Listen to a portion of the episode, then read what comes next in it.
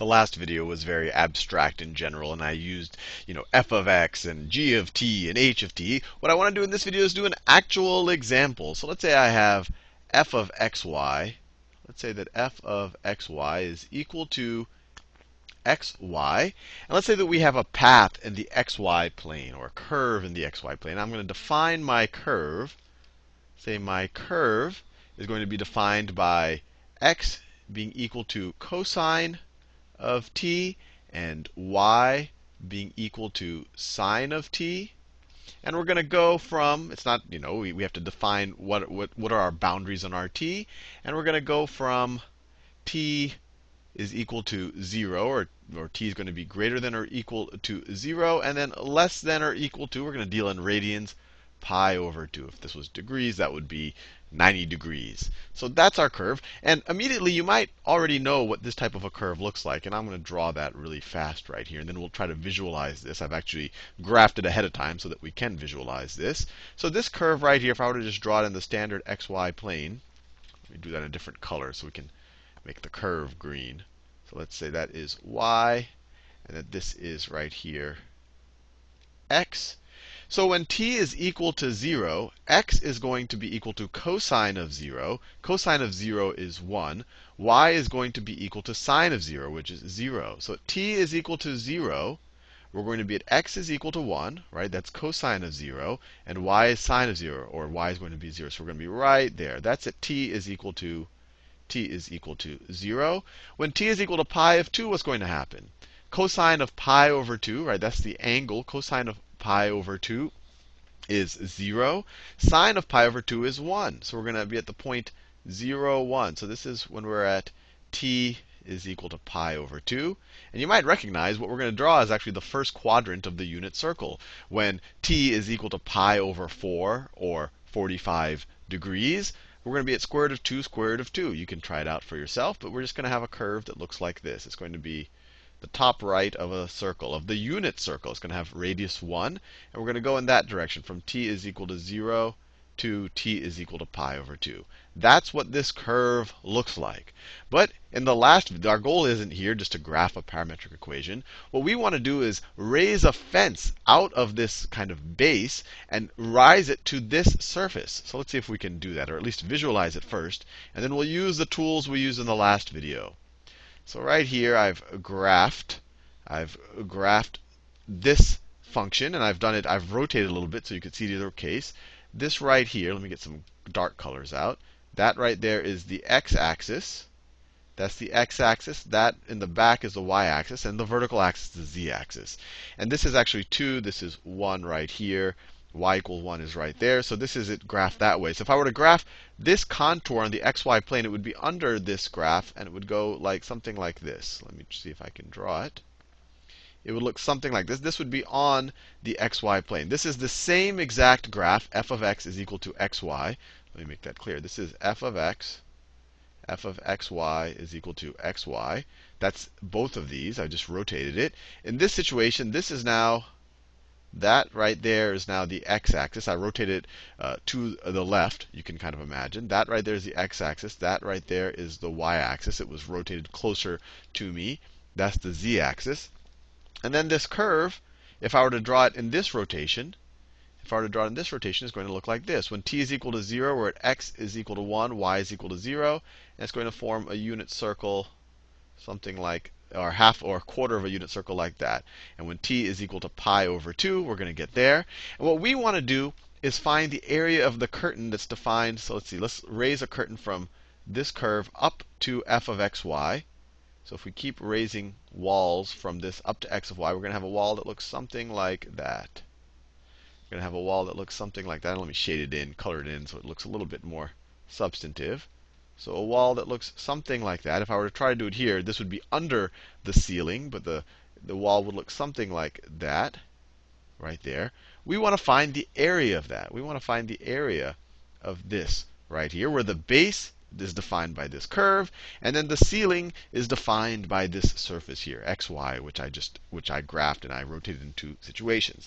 Now, in the last video, we came up with a, well, you could argue whether it's simple, but the idea is, well, let's just take small arc lengths, change in arc lengths, and multiply them by the height.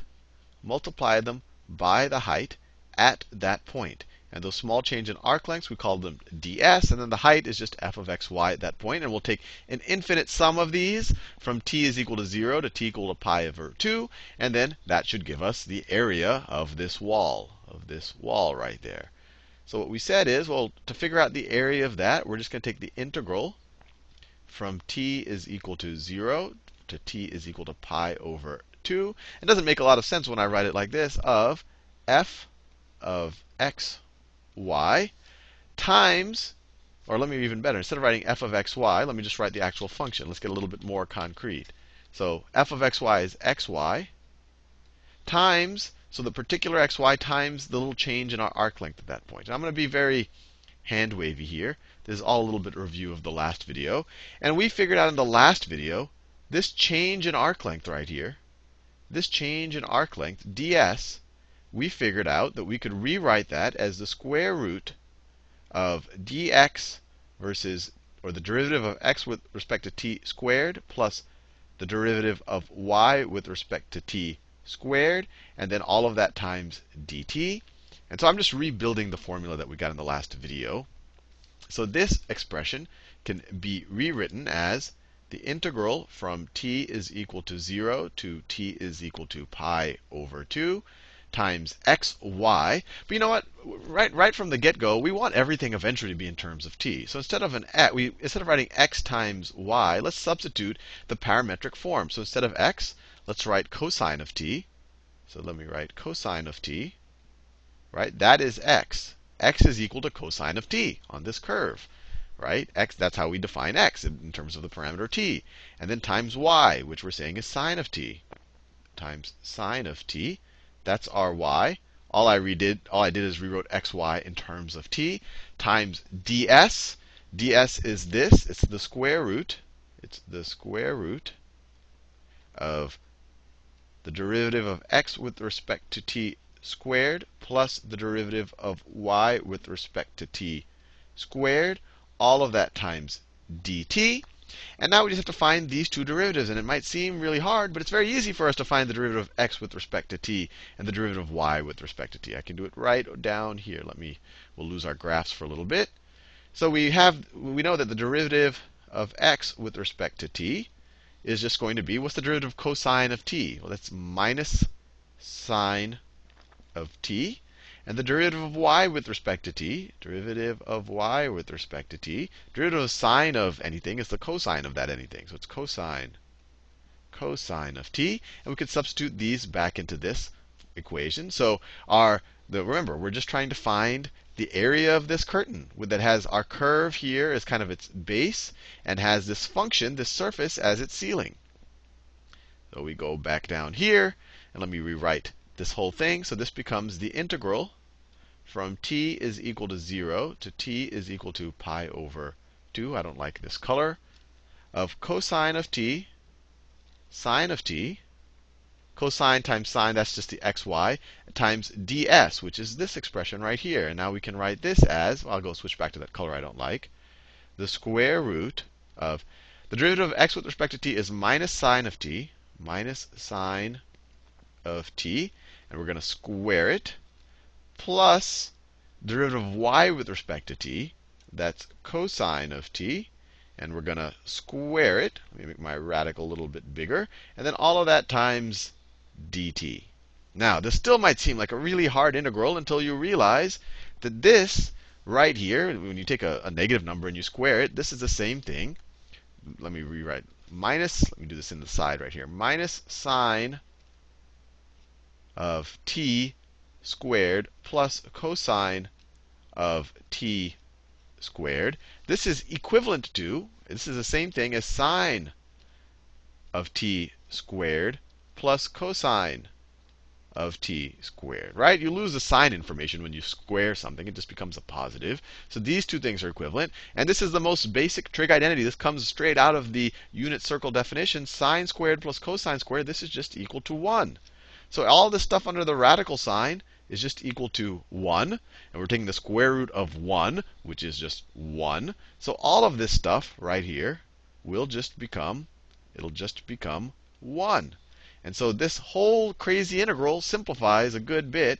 It just equals the square root t equals 0 to t is equal to pi over 2 of, and I'm going to switch these around just because it'll make it a little easier in the next step, of sine of t times cosine of t, sine of t times cosine of t dt. All I did, this whole thing equals 1, got rid of it, and I just switched the order of that. It'll make the next step a little bit easier to explain. Now, this integral, you say, hey, sine times cosine, what's the antiderivative of that? And the first thing you should recognize is, hey, I have, I have a, a function or an expression here and I have its derivative. The derivative of sine is cosine of t. So you might be able to do u substitution in your head. It's a good skill to be able to do in your head, but I'll do it very explicitly here. So if you have something as derivative, you define that something is u. So you say u is equal to sine of t. And then du dt, the derivative of u with respect to t, is equal to cosine of t. Or if you multiply both sides by the differential dt, if we're not going to be too rigorous, you get du is equal to cosine of t dt. And notice, right here, I have a u, and then cosine of t dt, this thing right here, that thing is equal to d of u. And then we just have to redefine the boundaries. When t is equal to 0, let me, so we're going to have, this thing is going to turn into the integral. Instead of t is equal to 0, when t is equal to 0, what is u equal to? Sine of 0 is 0. So this goes from u is equal to 0. When t is pi over 2, t is pi over 2, sine of pi over 2 is 1. So when t is pi over 2, u is equal to 1. So from u is equal to 0 to u is equal to 1. Just redid the, the boundaries in terms of u. And then we have, instead of sine of t, I'm going to write u. And instead of cosine of t dt, I'm just going to write du. And now this is a super easy integral in terms of u. This is just equal to the antiderivative of u is u 1 half times u squared, right? We just raised the exponent and then divided by that raised exponent. So 1 half u squared, and we're going to evaluate it from 0 to 1. And so this is going to be equal to 1 half times 1 squared minus 1 half times 0 squared, which is equal to 1 half times 1 minus 0, which is equal to 1 half. So we did all of that work and we got a nice simple answer. The area, the area of this curtain, we just performed a line integral. The area of this curtain along, along this curve right here is that area, let me do it in a darker color, is 1 half. You know, if this was in centimeters, it would be 1 half centimeter squared.